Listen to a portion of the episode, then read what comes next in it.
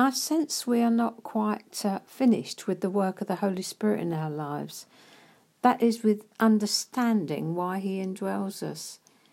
He hasn't come just so we can speak in tongues, prophesy, and interpret dreams. Those manifestations are the evidence that He indwells us. His job, his main task, is to conform us to the image of Jesus, so He will knock off everything that doesn't look like Him.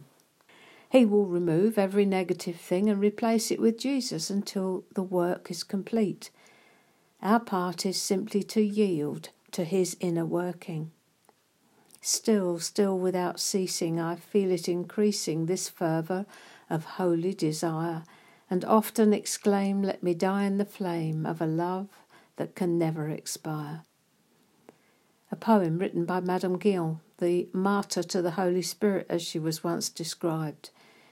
She allowed such a deep work to be done in her inmost being that no one around her understood where she was coming from least of all the religious leaders of her time. But it was all the work of the Minister of the Interior, the Holy Spirit.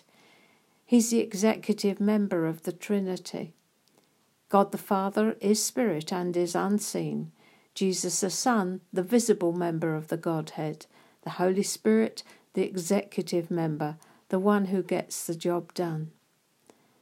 Madame Guyon's prayer is, a, is poem is a prayer that I linger over of, over uh, frequently. Let me die in the flame of your love. The flame of your love. The fire of the Holy Spirit burns for us, not against us. It's just that sometimes it doesn't feel like it's burning for you when you are desperately trying to avoid the heat. The ancients knew, those mystics of the 12th and 14th to the 14th century, some, another of them would say, Lord, give me three wounds the wound of contrition, the wound of compassion, and the wound of seeking after you. They knew a thing or two. They kept the main thing the main thing. They knew that this world and everything in it is passing away, and only that which had eternal value would last. So they ensured they set their affections on things above, not on the earth below. That's a quote from the little book of Colossians. I'll let you find it. The Holy Spirit is in us to form Christ, and He isn't apologizing. His only design, your dross to consume and your gold to refine, as the old hymn has it.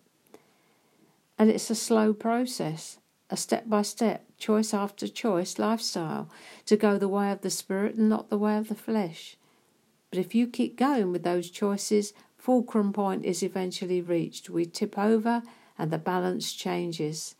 At last, there is more of you, Jesus, and less of me, until we can say all of you and none of me. He must increase, I must decrease, to quote John the Baptist. When this point's reached, you will be of unconscious assistance to everyone who crosses your path. The Jesus in you is so powerful it will touch them. His love for them will flow out from you.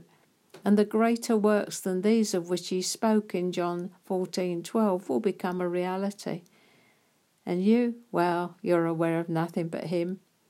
You're too busy gazing on the crucified. That's an old hymn too. All for Jesus, all for Jesus. All my being's ransom powers all my thoughts and words and doings, all my days and all my hours. Another one there, old hymn that is. Sums up absolute yieldedness, I'd say, right there. Let my hands perform his bidding, let my feet run in his ways, let mine eyes see Jesus only, let my lips speak forth his praise.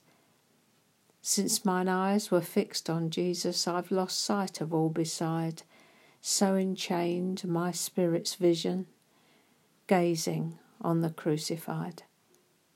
That'll be it. The Holy Spirit will have had his way with you. Lovely.